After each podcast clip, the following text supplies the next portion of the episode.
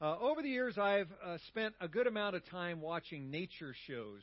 And so as a kid, I'd watch some Jacques Cousteau. And how many of you watched Jacques Cousteau in the 70s or the 80s?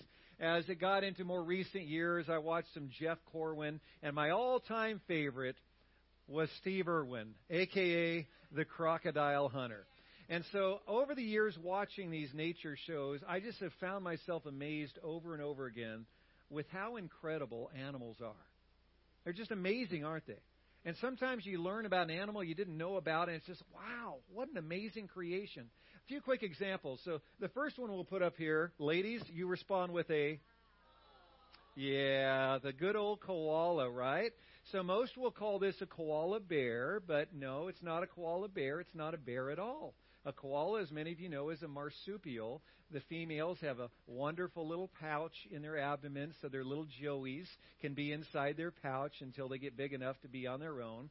But there's some amazing things about the koala. Something I learned this last week. I knew that they ate eucalyptus leaves, but that's pretty much their entire diet eucalyptus leaves, which is pretty amazing because eucalyptus leaves have very little protein.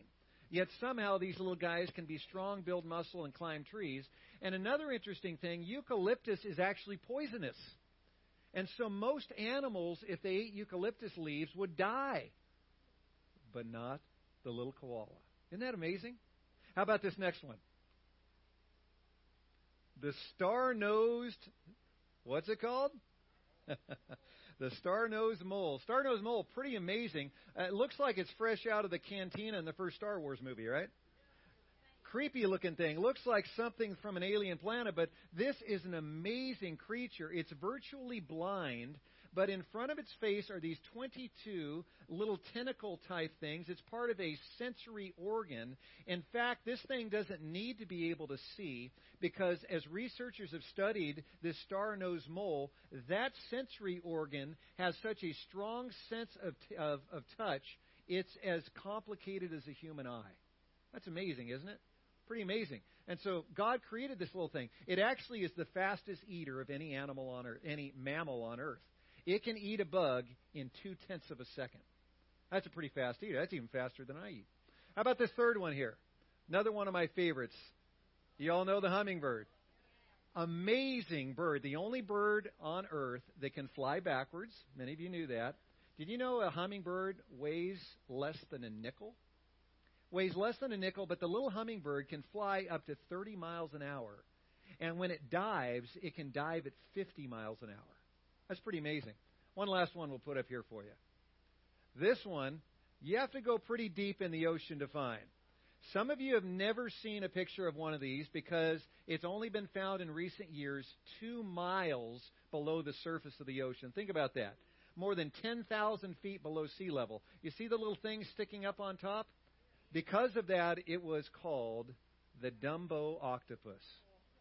The Dumbo octopus lives two miles below the surface of the ocean. It's pitch dark down there. Most octopuses will have an ink sac as a defense mechanism.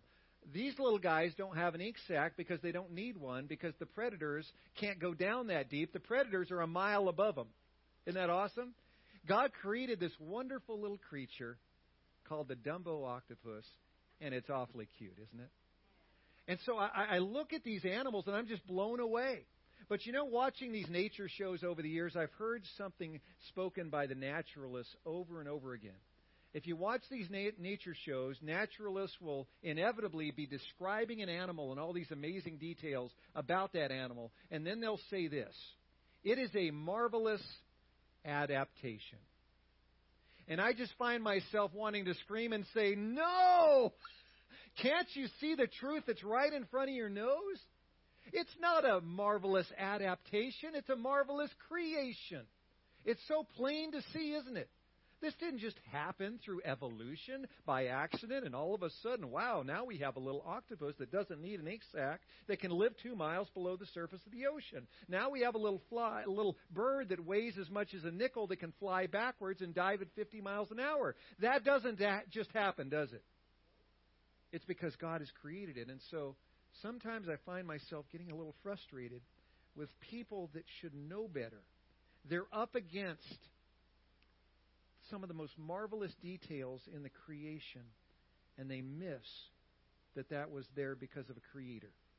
I'd like to say it this way many so called experts who have the privilege of studying the fingerprints of God choose not to believe in the God who those fingerprints clearly point to. Isn't that true? We look at nature, we look at creation, we look at what's out in the universe, all the stars we can see, and if you look at some of those charts of where we fall in the Milky Way, uh, we're just a little speck of dust in a vast universe. And you look at this and we're overwhelmed. We are looking at the fingerprints of God, and those that study the fingerprints the closest oftentimes are the very ones that deny the Creator that placed those fingerprints there. It's sad, really, isn't it? That's true in our day, and it was true in Jesus' day. In John 11, we saw last week that Jesus performed his most eye popping miracle of all. His friend Lazarus had been in the tomb for four days. He was decomposing. We looked last week at, at what a mortician has described happens to a body that has not been embalmed, a body that has not been refrigerated after four days. The organs are largely digested within the first four days upon dying. This was a man that, as Martha said so plainly, he stinketh, right? That's what Martha says. What are you doing rolling the stone away, Jesus? He stinketh. You don't want to do that. And Jesus raises the mummy from the dead. One of his most eye popping miracles. But you look at the response to that eye popping miracle, and we're going to see in the verses we look at today that so many still refused to believe in Jesus. They were looking at the very fingerprints of God right in front of their noses, and they somehow didn't believe in him anyway. So sad. Well, let's pick up here in John chapter 11, beginning in verse 45. John 11, beginning in verse 45. If you're there, please say amen. amen. Here we go. Therefore, many of the Jews who had come to visit Mary and had seen what Jesus did put their faith in him. But some of them went to the Pharisees and told them what Jesus had done. Then the chief priests and the Pharisees called a meeting of the Sanhedrin. Uh, what are we accomplishing? They asked. Here, this man is performing many miraculous signs. If, if we let him go on like this, everyone will believe in him, and then the Romans will come and they'll take away both our place and our nation. I don't know for sure that they were whining, but I, I'm guessing they were. Then one of them, named Caiaphas, who was the high priest that year, spoke up. Uh, you know nothing at all. Uh, you do not realize that it is better for you that one man die for the people then, than the whole nation perish. He did not say this on his own, but as high priest that year, he prophesied that Jesus would die for the Jewish nation. And not only for that nation, but also for the scattered children of God, to bring them together and make them one. So from that day on, they plotted to take Jesus' life. Therefore, Jesus no longer moved about publicly among the Jews. Instead, he withdrew to a region near the desert, to a village called Ephraim, where he stayed with his disciples. When it was almost time for the Jewish Passover, many went up from the country to Jerusalem for their ceremonial cleansing before the Passover. Uh, they kept looking for Jesus, and as they stood in the temple area, they asked one another, uh, What do you think? Isn't he coming to the feast at all? But the chief priests and Pharisees had given orders that if anyone found out where Jesus was, he should report it so they might arrest him. May God bless us as we study and apply his word to our lives today. Please pray with me. Father, here we are today, and I am a flawed vessel, a flawed preacher and pastor, trying to communicate your living and perfect word. Lord Jesus, I pray that you would speak and Father, that I, to a large extent, remain silent. Lord, speak through me. And I pray that you would give each of us in this room and each of us joining us online ears to hear and hearts soft and ready to receive your word. And all God's people in agreement said, Amen. Amen. Amen. Well, back in verses 18 and 19, John tells us that Bethany was about two miles from Jerusalem and that a number of people had come to comfort Mary and Martha when Lazarus had died. And so when Jesus raises Lazarus from the dead and the mummy literally hobbles out of the tomb, there was definitely an audience, no doubt about it. There was an audience for that miracle. Every man, every woman, every child in that audience had a big decision to make. They had to decide whether or not to believe the truth that was as plain as day that Jesus was the Christ and the Son of the living God, and that Jesus was Lord of both the living and the dead. They could either receive and embrace that truth, or they could disbelieve and reject it. It was right there, but they had to make one decision or another. They, they couldn't be riding the fence. Here in verses 45 through 53, we see a, a, sharp contrast between the reactions of certain people in the crowd. According to verse 45, many of the Jews who had come to visit Mary and had seen what Jesus did put their faith in him. Isn't that encouraging? They put their faith in him. That's great to see. But what about the others? According to verse 46, others who were there at Lazarus' tomb went to the Pharisees and told them what Jesus had done. It's clear that they did not believe in Jesus. Isn't that interesting? A group of people, they see the exact same thing. They think back to what had happened with some of the greatest prophets in the Old Testament Moses, who God used to part the Red Sea and help usher in those plagues on Pharaoh and the Egyptians. Uh, they look at uh, prophets like Elijah and then after him Elisha. And they, they did some amazing things, able to heal the sick and multiply oil and in at least one or two occasions raise the dead. But even those great prophets from the Old Testament had never done something like Jesus had just done right in front of their eyes. Taken a man who was decomposing in his tomb for four days and regenerate within his body millions of cells that had already largely decomposed and rebuild those organs inside of him that had largely decomposed and the swelling in his body that would have naturally taken place after four days to reduce the swelling, to return his color, to get his heart beating again and his lungs breathing again and have him come right out of that tomb in a split second. Jesus did all of that. Not even Moses, Elijah, or Elisha had ever done something like that. And yet some don't believe. Sad, isn't it? It's remarkable. Chuck Swindoll says it this way He says, Jesus will not be set aside or put off. He leaves no compromising middle way. Each individual must decide what to do with him deny or submit, reject or believe, embrace him and experience freedom, or kill him and preserve the illusion of power. After Jesus exercised power over death, many religious leaders began to break ranks and believe in the Son of God. That's encouraging to see. Because most of the time, when John, the gospel writer, uses the term the Jews, he's referring to the Jewish leaders, specifically the Jewish leaders in Jerusalem. So when it says many of the Jews put their faith in Jesus, that certainly included some of those Pharisees that had been his biggest critics. Most of them still stayed stubborn as unbelievers, but at least many of them, he says, did turn to faith in Christ.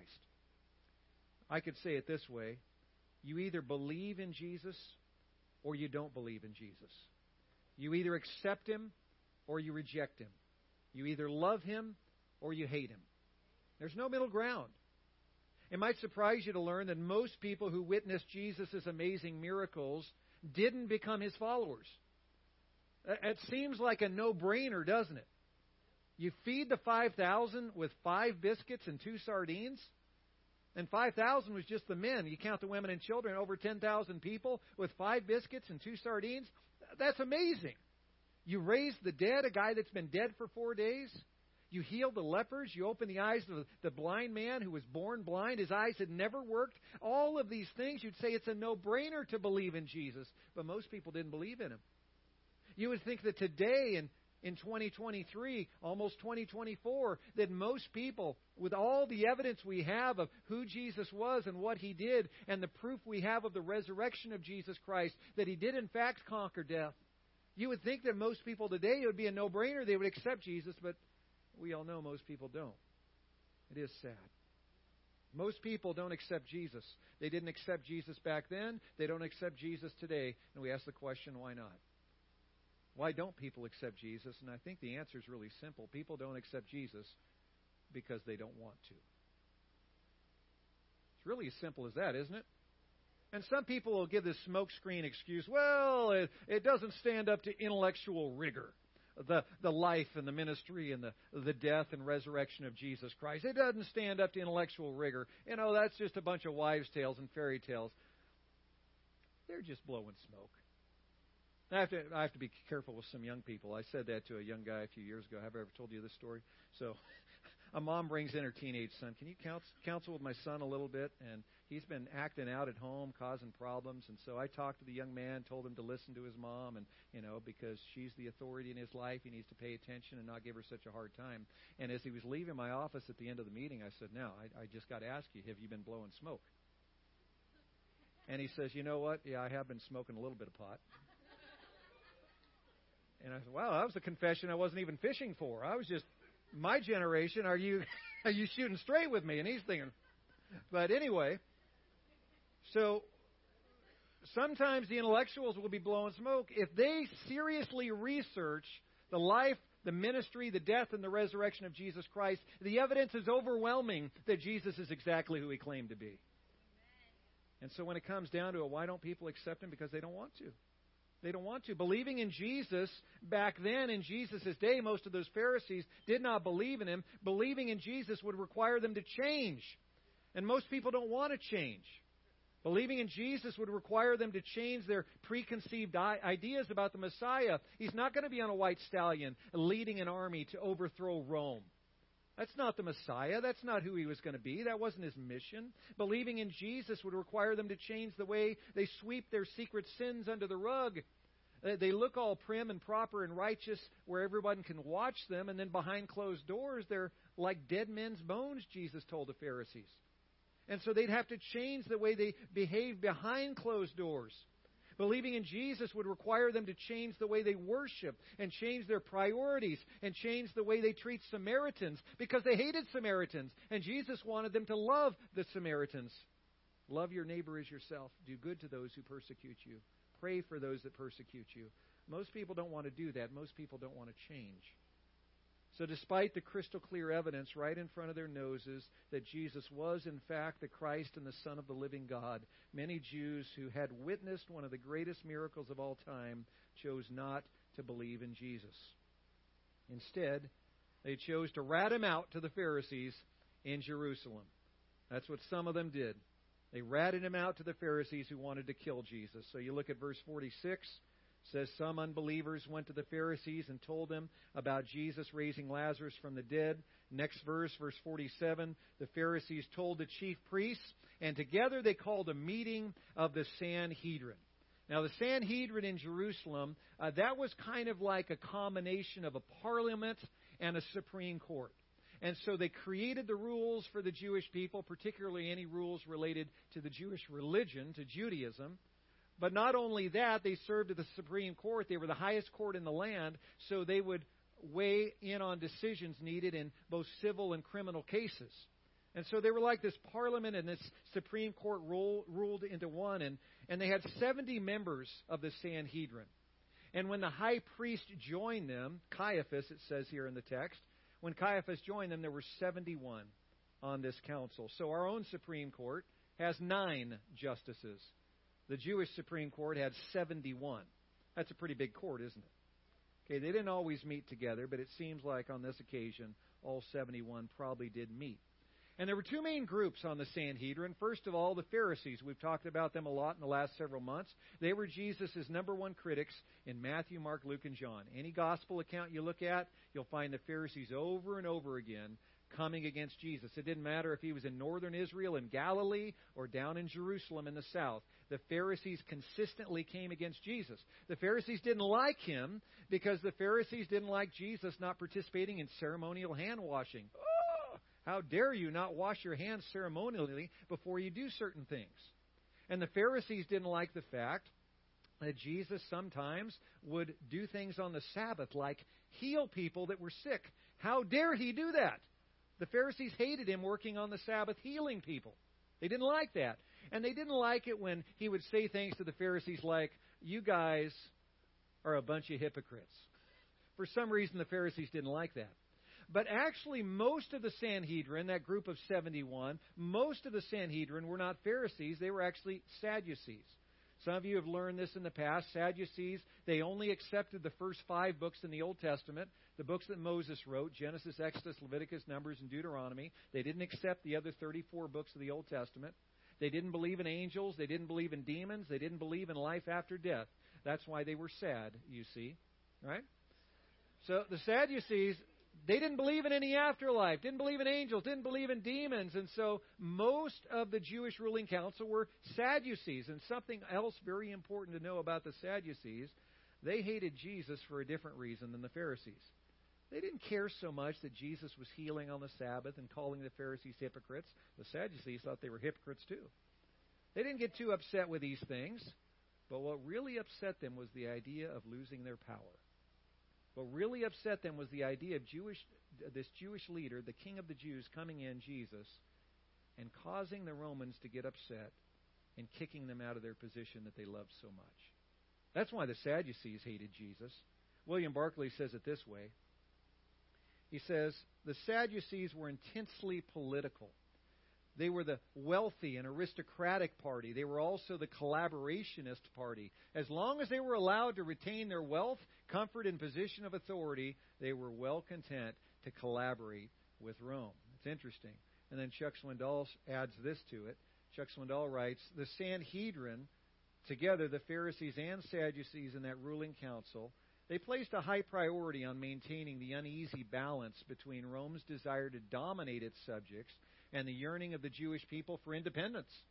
Normally, the high priest, who was appointed by Rome, and the Sanhedrin, who advocated for independent minded Jews, they engaged in a kind of public rivalry, each pretending to work against the other, yet neither really wanting anything different. Change of any kind would threaten to strip everyone of their power. So you get the idea of the politics going on here, right? And so you've got King Herod who says, This guy is going to be your high priest and he places the high priest. He handpicks him and puts him as the highest leader of the Jewish people. The Jewish people didn't care for that too much. The Jewish people, in a somewhat more democratic manner, would get to put their blessing on the other 70. They were slightly more chosen by the masses than certainly the high priest had been. So, why were the Sadducees and the Sanhedrin so worried about Jesus? Because Jesus was upsetting the apple cart. Yeah? Most members of the Sanhedrin hated Rome, but they hated more the idea of getting Rome upset to the point that Rome would kick them out of the temple and strip them of their authority, their wealth, and their comfort. In other words, they were afraid of Rome coming in and kicking them out of their little sandbox and taking their sand toys. Wah, wah, wah. Who cares if he's the Son of God? Who cares if he's the promised Messiah? I don't want to lose my position. I want to, I don't want to lose my comfort. I want I don't want to lose my power.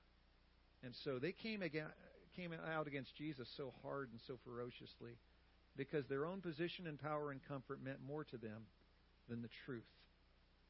The high priest Caiaphas says in verse 39 or verse 49 he says to the rest of the council, "You know nothing at all. You do not realize that it is better for you that one man die for the people than the whole nation perish. Isn't that interesting? What he says there is prophetic, and he doesn't even know it. What he says there, God had in mind for him to say. But Caiaphas said it for a completely different reason than God had in mind for him to say it. Because Caiaphas, what he means by this is, you guys are a bunch of fools. You don't know that it is better for us to kill Jesus and keep our position so that Rome doesn't come after us than it is for us to accept Jesus and Rome to come after us. And so he's only concerned about his own power and the Sanhedrin's own power. If you look at a few other translations, this is actually what Caiaphas is saying to the, the rest of the Sanhedrin. The contemporary English version says his words this way You people don't have any sense at all. Good News Translation. You you guys are fools. What fools you are. And then I like how the Living Bible says it. You stupid idiots. How would you like to have a boss that talks to you like that? Some of you are like, I have. Wouldn't be very pleasant, would it? So, do these Pharisees and Sadducees in the group of 70 on the Sanhedrin like what their high priest is saying to them? Not at all, but you read a few verses down and you find that they actually end up agreeing with what he says. They hate what he says, but they hate Jesus even more. They hate what he says, but they love the idea hey, let's get rid of Jesus so we can keep the status quo. That's sad. Caiaphas had in mind, let's get rid of Jesus so we can keep our position, but God knew all along what Caiaphas said was prophetically true. It is better that Jesus dies and basically goes through hell so you and I don't have to die and go through hell ourselves. Amen? For God so loved the world that he gave his one and only Son, that whoever believes in him shall not perish, but have everlasting life. John points out in verses 51 and 52 God led Caiaphas to speak these words, but God had something much bigger and much deeper in mind than Caiaphas did. Caiaphas was focused on the temporary threat of Rome. God was focused on the eternal threat of hell. Caiaphas was concerned about the nation of Israel perishing physically. God was concerned about the nation of Israel perishing spiritually. Caiaphas' motive for sacrificing Jesus was completely selfish, but God's motive for sacrificing Jesus was completely selfless. Thank God for his great plan. Well, I'm sure the 70 members of the Sanhedrin weren't too jazzed about being criticized by Caiaphas, their high priest, but they were ready to fall in rank behind him because they loved that idea of getting rid of Jesus. Verse 53 So from that day on, they plotted to take Jesus' life. Picking up in verse 54 here, notice what it says there. Starting in verse 54 Therefore, Jesus no longer moved about publicly among the Jews Instead, he withdrew to a region near the desert to a village called Ephraim, where he stayed with his disciples. When it was almost time for the Jewish Passover, many went up from the country to Jerusalem for their ceremonial cleansing before the Passover. They kept looking for Jesus, and as he stood in the temple area, or as they stood in the temple area, they asked one another, What do you think? Isn't he coming to the feast at all? But the chief priests and Pharisees had given orders that if anyone found out where Jesus was, he should report it, so that they might arrest Jesus. I really wanted that to sink in, because that is an important part of ending this passage here today. Remember that most of the time when John mentions the Jews, he is talking about the Jewish leaders uh, in Jerusalem, those that were a part of the Sanhedrin. And so he's making it very clear that when the Jews were looking for Jesus, it was specifically the Jewish leaders. And so when they spread the word, hey, if you find out where Jesus is, let us know so we can arrest him. It's not like they were posting throughout Jerusalem this wanted poster for Jesus. You know, wanted. Jesus of Nazareth, dead or alive. It's not like they were posting this throughout town, but they made it clear throughout their ranks. If any one of you yahoos find out where Jesus is and don't tell us, you're in hot water. And so, as the Galileans were coming in, to celebrate Passover, they were oblivious to the fact that the Jewish leaders in Jerusalem wanted to murder Jesus. But those Jewish leaders made sure they spread the word through their own ranks and through the residents in Jerusalem who sided with them. And so Jesus is now, more than ever, a wanted man. He withdraws to the village called Ephraim. Now, we don't know exactly where the town of Ephraim was. We put up this map here, and in the middle of the screen, you see this gray area. In Old Testament times, this gray area was called like the region or the tribe of Ephraim, and that was 10 miles or so north of Jerusalem. So that could have been where the town of Ephraim was, or the village of Ephraim. Uh, others think maybe it was on the east side of the Jordan River. If you look at the orange shaded area, uh, that was the forest of Ephraim, so possibly that little village was over there. So he was either 10 miles north of Jerusalem or, or maybe 30, 40 miles uh, northeast of Jerusalem. So he's off the beaten path a little bit, but don't think that it's saying that he vacated Israel, that he left Israel and went to some other country. He didn't. So when he kept his distance from the Jews, it's referring to those Jewish leaders. He kept his distance from the Jewish leaders except until it was God's time. I, I would imagine that when Jesus goes to Ephraim here, it's probably the month of February. And we know what happens in late March, early April. As the time of Passover comes, Jesus will return one last time to Jerusalem. It will be God's timing, and he will be crucified for the sins of the world. Well, there was this quote I came across this last week I wanted to share with you from F.B. Meyer, Uh, he was an early uh, 20th century evangelist. He was a friend of the great evangelist D.L. Moody. And he wrote these words I think are just so deep. He wrote, Unbelief puts our circumstance between us and God, but faith puts God between us and our circumstances. That's true, isn't it? Uh, read that with me out loud so it can sink in a little bit. Unbelief puts our circumstance between us and God, but faith puts God between us and our circumstances. That is really true, isn't it? And you think of your life and the decisions you make, maybe even decisions you make on Christmas Eve, maybe even decisions you make for you and your family on Christmas Day. Sometimes we are just crystal clear that I am going to make my decisions based on what God's will is. Right? I'm going to make the decision based on what God's will is. So God's will comes first. Other times we will push God's will aside because my circumstances are saying, you know what, this would be better for you. This would be better for me. And so I put God on the back burner and my circumstances rule the day. And I think F.B. Meyer makes a great point that if our circumstances rule the day, that actually is a sign of unbelief. Everything we do as Christians should be done in faith with God first. God is our first priority. We put Him first, and as we put Him first, He dictates how we handle our circumstances and how we respond to our circumstances. I thought that was a really good point that he made. I want to share with you three questions of faith that we can pull from this passage we looked at today. Question number one, please read this out loud with me. Is there any truth that you've been resisting? One more time. Is there any truth that you've been resisting? We look today at these Pharisees that uh, and, and those in the crowd that were there at the tomb of Lazarus when he was raised from the dead. We looked and saw how many of these had the truth that was right in front of their noses, and they rejected it anyway, didn't they? They rejected the truth. They resisted the truth. Some of you here today are not followers of Christ, and you know that you're not right with God. You know that you've been resisting the truth. God has been tugging at your conscience, telling you to get right with God, and you kept responding with resistance. Some of you here today are saved, but you're also resisting the drawing and the will of God. You're resisting the truth. Some of you may be resisting truth about your marriage. You've been believing a lie about how great it is, or maybe a lie about how terrible it is. But you're resisting the truth about your marriage. Some of you might be resisting the truth about your own children, your kids. Some of you might be resisting the truth about your messed up priorities. Others may be resisting the truth about your addiction or about your laziness. Some of you claim to follow Jesus Christ as Lord and Savior, but you're not really following Jesus. The truth is, you're really following yourself.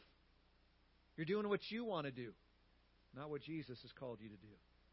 Christ is calling you this morning to receive the truth, to know the truth, to accept the truth, to act upon the truth. And just as Jesus promised in John 8:31 and 32, if you hold to his teaching, he says you are really my disciples and you will know the truth. And say it with me, and the truth will set you free. Amen. Isn't that good? Know his truth. Live his truth, and his truth will set you free when you realize that you are imprisoned by your own unbelief. Stop resisting the truth of Jesus Christ. Believe it, receive it, live it out, and regardless of the consequences, as you know Christ and you follow Christ, you will be free indeed. Amen? Question number two, read this with me. When facing an important decision, do you ask, what is in my best interest or what is in Christ's best interest? Ouch. That one hits close to home for some of us.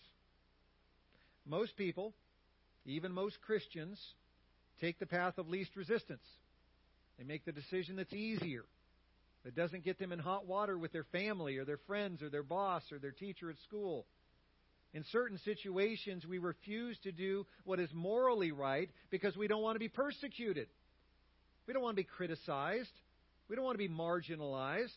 We don't want to be passed up for a promotion. We definitely don't want to get an F on a midterm if we speak the truth and go with what our conscience is telling us to put on that paper. So, to save our own skin, what do we do? We throw Jesus to the wolves. Like many in that crowd that saw with their own eyes Lazarus coming out of that tomb, They turn around and they go to the Pharisees and they throw Jesus to the wolves. How sad.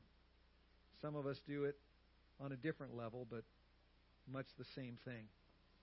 How many times have we chickened out saying and doing what was safe and easy instead of saying and doing what was morally right and what would build Christ's kingdom? More times than we'd like to admit, probably. When facing an important decision, do you ask, What is in my best interest? Or do we ask, What is in my Lord and Savior Jesus Christ's best interest? Amen? I hope we do that. Finally, question number three. Are you ignoring, say this with me, are you ignoring the inner voice of the Holy Spirit warning you to stop some behavior you know to be wrong? This is another ouch.